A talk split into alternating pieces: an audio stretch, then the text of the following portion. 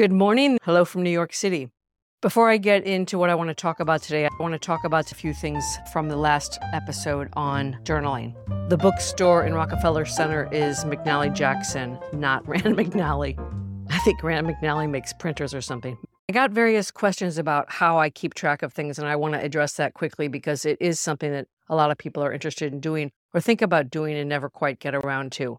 I did my lifeline in Excel I put the month and the year, and where I didn't have a specific month, I would put winter, spring, summer, or fall. So that was one question I got. Another thing people were asking me about with the Moleskine weekly planner is if I write in it daily or after the fact or whatever.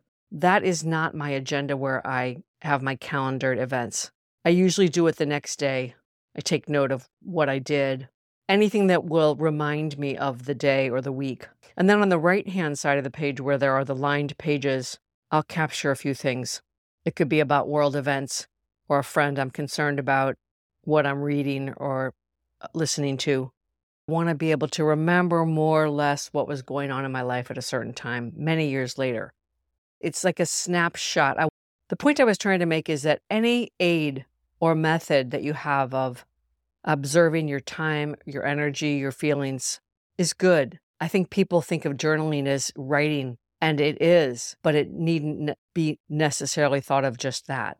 It's about anything you can do to hone your awareness and observation of your life, your energy, whatever it is you're paying attention to.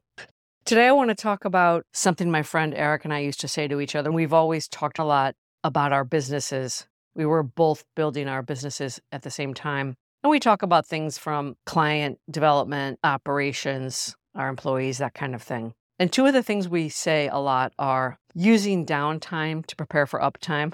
And that's kind of a reference to the periods that are a little bit dry when you ain't got much happening and how to make the best use of that time instead of focusing on the fact that the phone isn't ringing. And the other one is productive procrastination. I thought for many years that one of us had coined the term productive procrastination, but that's not true. It's been around for quite some time. What I mean by productive procrastination is this it's when you're kind of doing everything but that one thing that you really need to do and can't put off any longer, yet you are. If you're in school, it would be getting started on writing your essay or studying for an exam.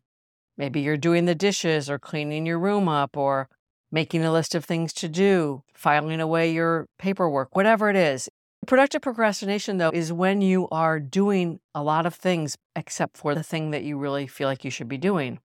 I think for me, the point is by using that term, I shifted away from feeling guilty all the time or self flagellating unnecessarily.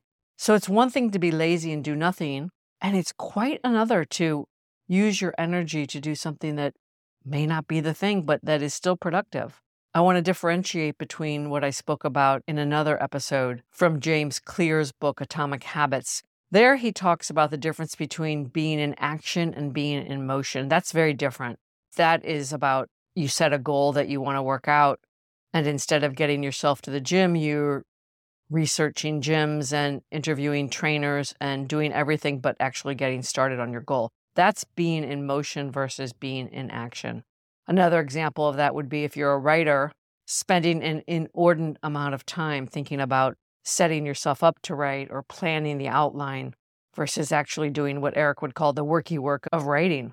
Productive procrastination is very different. So here are a couple of quotes about it. Productive procrastination is a process that some people use to help them manage their thoughts and emotions towards completing their pending tasks.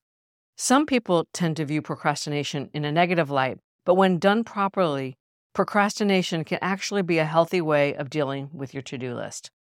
Amen to that.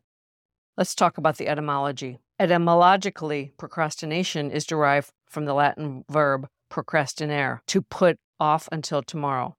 But it's more than just voluntarily delaying. Procrastination is also derived from the ancient Greek word akrasia, doing something against our better judgment. This is all reminding me of when I left Scout Talent and I was in the early days of finding my footing and figuring out what I wanted to do with this time and opportunity I had created for myself. And I was conducting my life with an outdated operating system. So I would get motivated and make my list of things to do. And then week after week, I would find myself not getting things done on my list. And I felt absolutely terrible. I was really like feeling ashamed. And then I got curious about it. And I started realizing that my list was full of things to do that actually weren't important to me. I mm. had to eventually face the fact that my interests and priorities were shifting and that my old operating system was being rewired entirely. And then it was interesting. I started noticing that I was getting a lot of things done, and it wasn't necessarily the things that I had written on my list. And it was a process, but eventually I stopped writing these exhaustive lists, and my lists became more what was really important to me, things I didn't want to forget. And I let go a lot of the shoulds. That's the point. My to do list had become a list of shoulds versus the want to and get to things. What do I want to do? What do I get to do? What do I want to remember versus what mustn't I forget? It's a different energy. And I just like to end by saying productive procrastination can be an incredibly great way to get things done on your list.